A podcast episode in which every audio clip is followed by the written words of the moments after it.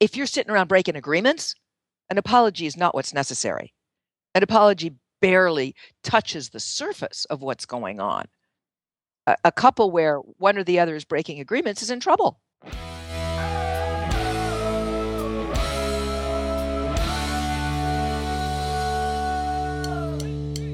This week, what is a flawed apology and how can you and your spouse avoid one in the future?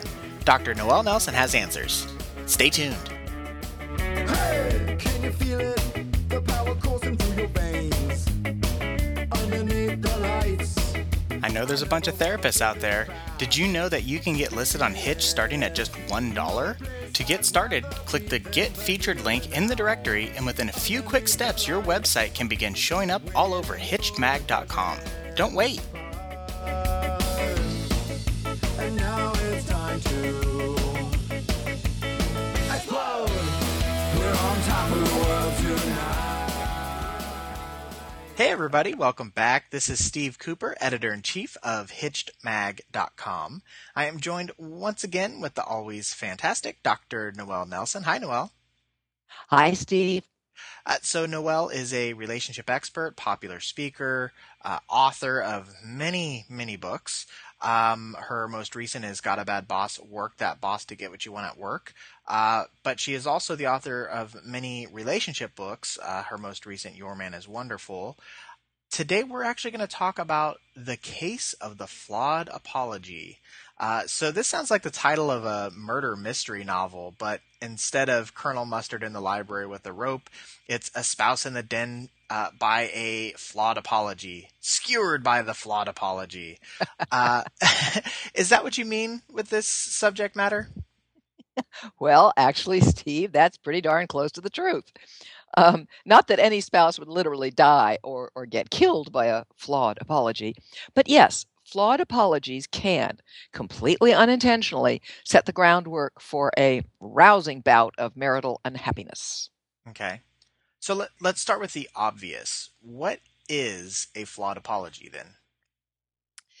A flawed apology, to my way of thinking, Steve, is one that doesn't get to the heart of the matter. A flawed apology is, most often, one that talks about how bad the apologizer feels, which is great. But the heart of the matter, okay, the heart of the apology is recognizing how bad the spouse who was slighted feels. So let me give you an example because that's always the easiest way to, to get these things. Okay. So your computer battery died, okay? You have an important presentation at work in a couple of days. So you hop online to get a new battery, not very happy to pay for the express next day by 9 a.m. delivery shipping, but you know, oh well, such is life. Okay. But your spouse says, no, no, no, don't do that. I can run by the computer store and pick up a new battery on my way home. Mhm. Well, you think, how nice. Aren't they just peaches and cream? I mean, especially since what's, you know, already loaded into your day with the kids and work and everything else, it, it's not going to be that easy for you to get to the computer store. Okay, fine. But when your spouse blows in that evening, late for dinner, guess what? No battery. Oh, honey, I'm so sorry. I forgot. I had a late meeting with the VP. Nothing went right. Look, I'm sorry. I'm human. I forgot. Now, and your spouse, you know, being a good person, Mhm. offers to get the battery for you tomorrow. But you're like, don't bother. I'll get it. Mm, In that, you know, lovely tone of voice. yes. And both of you spend the rest of the evening totally annoyed with each other. Well, your boss apologized, right? But it didn't feel like an apology because it was really kind of a an apology drive-by, you know, what I call a flawed apology. Okay. So a flawed apology, uh, I'm assuming it's better than no apology at all, but but it doesn't address the hurt that has taken place. Correct. Okay. An apology is certainly better than none, any apology. But a flawed one sets the stage for uh, basically more unhappiness. Go- going back to our example, okay? Okay. Your spouse feels guilty for forgetting to pick up the battery. And of course, naturally, it feels like he or she should be forgiven. I mean, after all, nobody died. Yeah. And they did say they were sorry.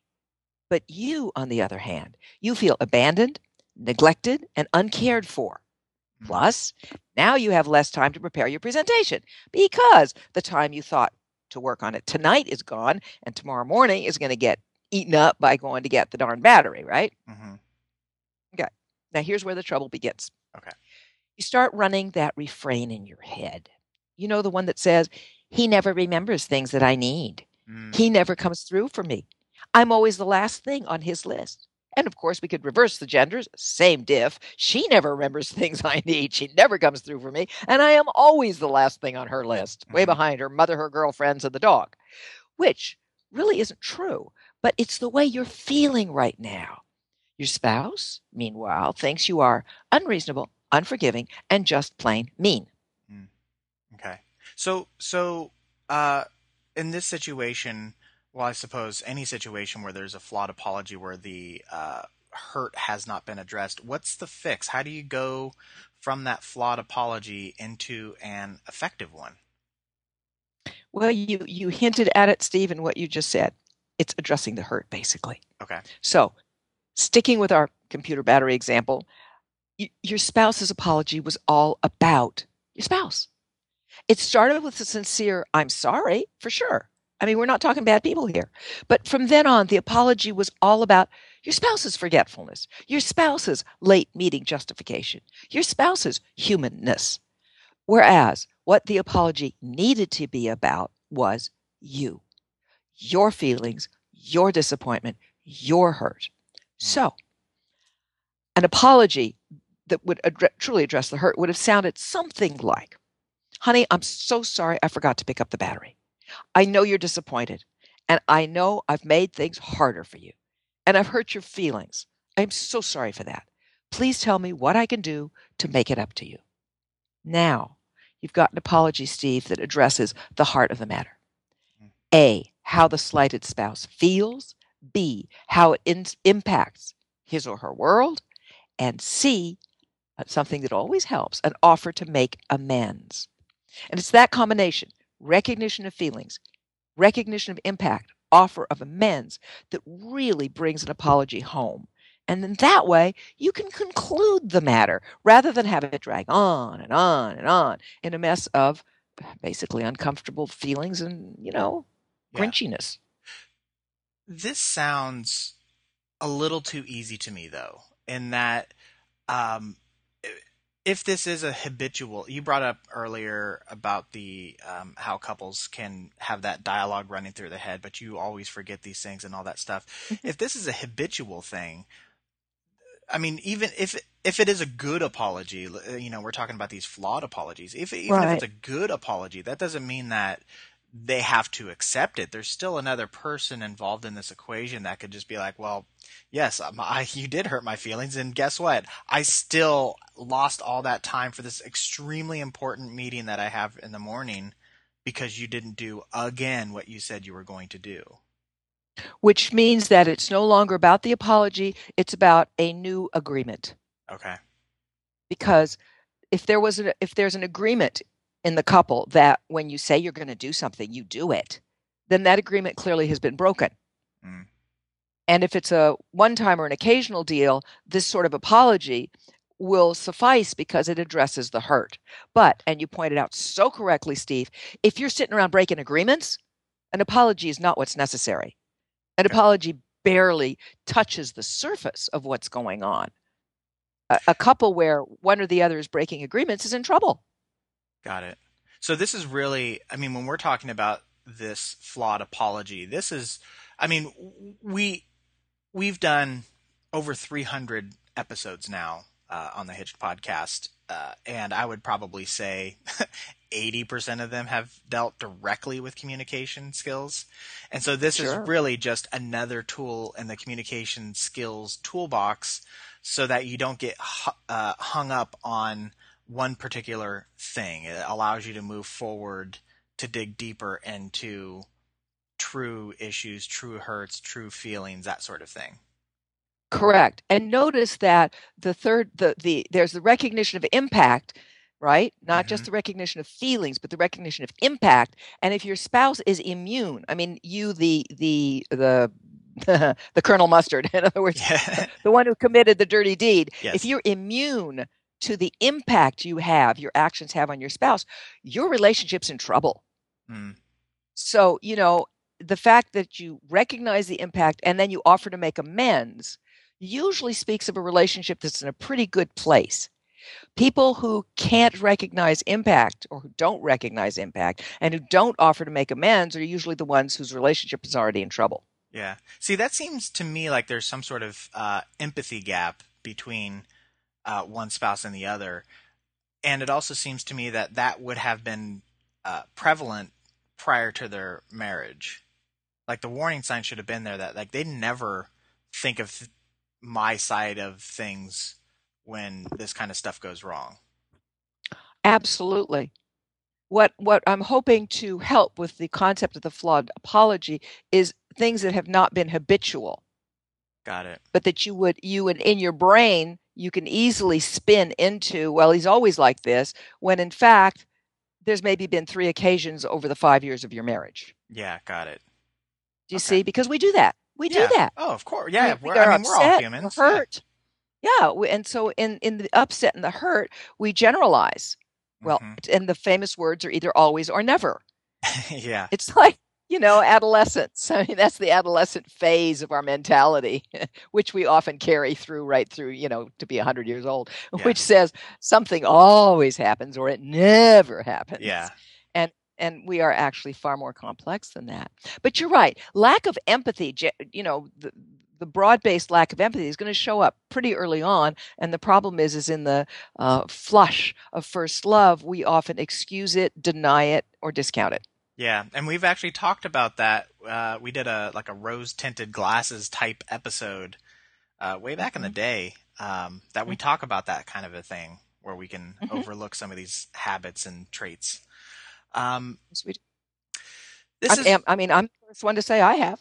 yeah, no, I think we Oh, all have, you know, uh, which which is understandable. I mean, that is part of the human element, so uh, it it's understandable. Which is why we do these podcasts because there is no playbook that you're given that's hardwired into you about how to flawlessly execute your uh, interactions with another person. So um, this type of stuff, I think, eh, this is so it's so simple. I, and I and I brought this up earlier that I feel like the the the help that you provided, the advice is so simple. Which on the it, it it almost seems like we should know this stuff already because it is so simple. But on the other hand, it's a relief that such simple things can make such a big impact and help us move forward with what we're Yes. doing. And that's what I love about this stuff is it's very consumable and it's very easy to implement and it could save years of headaches for couples who may run across this time and again. And you know, sometimes it just provokes your you to think a slightly different way, which is to realize, wait a minute, when I apologize, have I even given thought to what I to the impact that what I did had on her or him? Yeah. And maybe just that thought alone starts you thinking, well, maybe I won't do it that way. I don't mean the apologizing, I mean the whatever, yeah. right?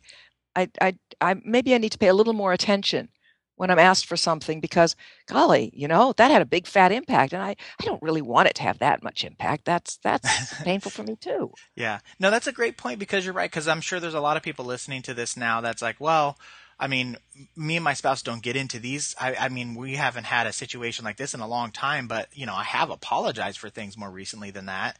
And this might give them the tools to offer an even better apology when it's Mhm. necessary and, uh, you know, save some heartache down the road. more. Yeah. yeah and to think more about what you did that that to realize that what you did could cause greater problems than you thought it wasn't just oh it's just a battery who cares Yeah. you know there's the presentation there's in our example there's you know the the, the time and wasted that kind of thing Yeah, it's like disarming um, the the whatever may be escalating in the relationship. It's you know let's Exactly. let's stand down. Let's keep let's keep everything on like DefCon one instead of five. So- well put Um, Yes. uh, Well, this was this was great, Noelle. Um, I I think again uh, some more really good, simple, easy to implement tools that people will be able to walk away with and uh, use. Hopefully, not frequently because you're not having to toss out those apologies. Uh, every other day, but when you do, you now have a better method to go about it. So, thank you so There you much for your time. My pleasure as always. I want to remind everyone who has been listening to this episode uh, you have been listening to Dr. Noelle Nelson, who is a relationship expert, a popular speaker in the U.S. and abroad. She is also the author of many best selling books, as I mentioned at the top. Her most recent is Got a Bad Boss Work That Boss to Get What You Want at Work. It is available on Kindle readers, and so uh, I'm, her- sure you've heard me say this before. You can download the Kindle app on all of your mobile devices. It's not just for the Amazon Kindle uh, actual tablet device, uh, so you can get it for iOS, iPhones, and Android phones and whatnot. Uh, she is also the author of Your Man is Wonderful, and another recent uh, relationship book is Dangerous Relationships. You can get all of this information at her website, noellenelson.com. You can follow her on uh, Twitter at Dr. Noelle Nelson. She is also on Google Plus. All of this information, you can find it on our website, hitchedmag.com. We have an experts link uh, on the home tab. So if you're looking around for that, and Noelle has her own page, you can find all the archived articles that she's written for us. You can go to the podcast page, find all the previous episodes where Noelle has given even uh, or given other great advice.